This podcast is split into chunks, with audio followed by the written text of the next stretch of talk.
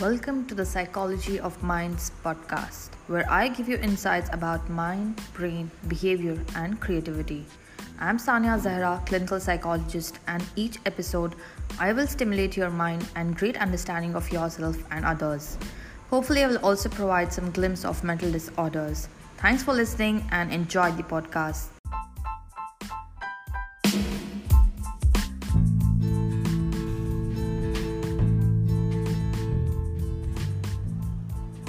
World Mental Health Day is important for several reasons. First of all, globally we know that mental disorders account for approximately 25% of the disability that affects humanity. Secondly, and related, what we are also observing globally is a shift towards the so called brain economy, that is, an economy that's largely influenced by brain capital.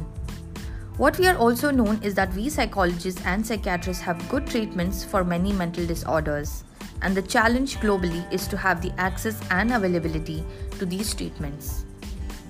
Well, that was my point of view on World Mental Health Day.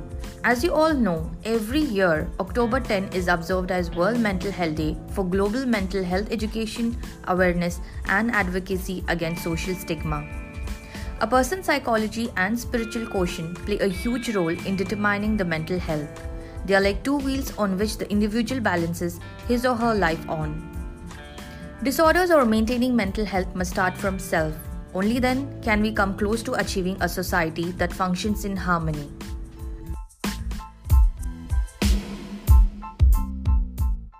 Major illnesses, including schizophrenia or bipolar disorder, really appear out of the blue.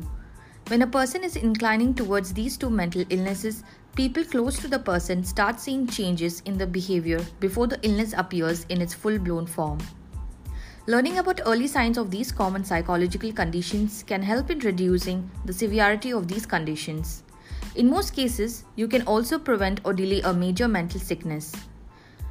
Here are a few common signs of mental illnesses in adults and adolescents excessive mood changes, overthinking, problems thinking, prolonged or strong feelings of irritability or anger, avoiding friends and social activities, difficulties with understanding or relating to other people, sleep or appetite changes, feeling lost or disconnected, unusual behavior, apathy, suicidal tendencies, aggression, temper issues, frequent nightmares, unable to carry out daily activities, overindulgence of drugs or alcohol.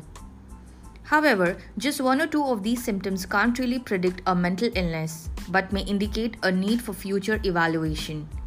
These can be the major symptoms. You must take the person to a clinical psychiatrist or a psychologist for further evaluation.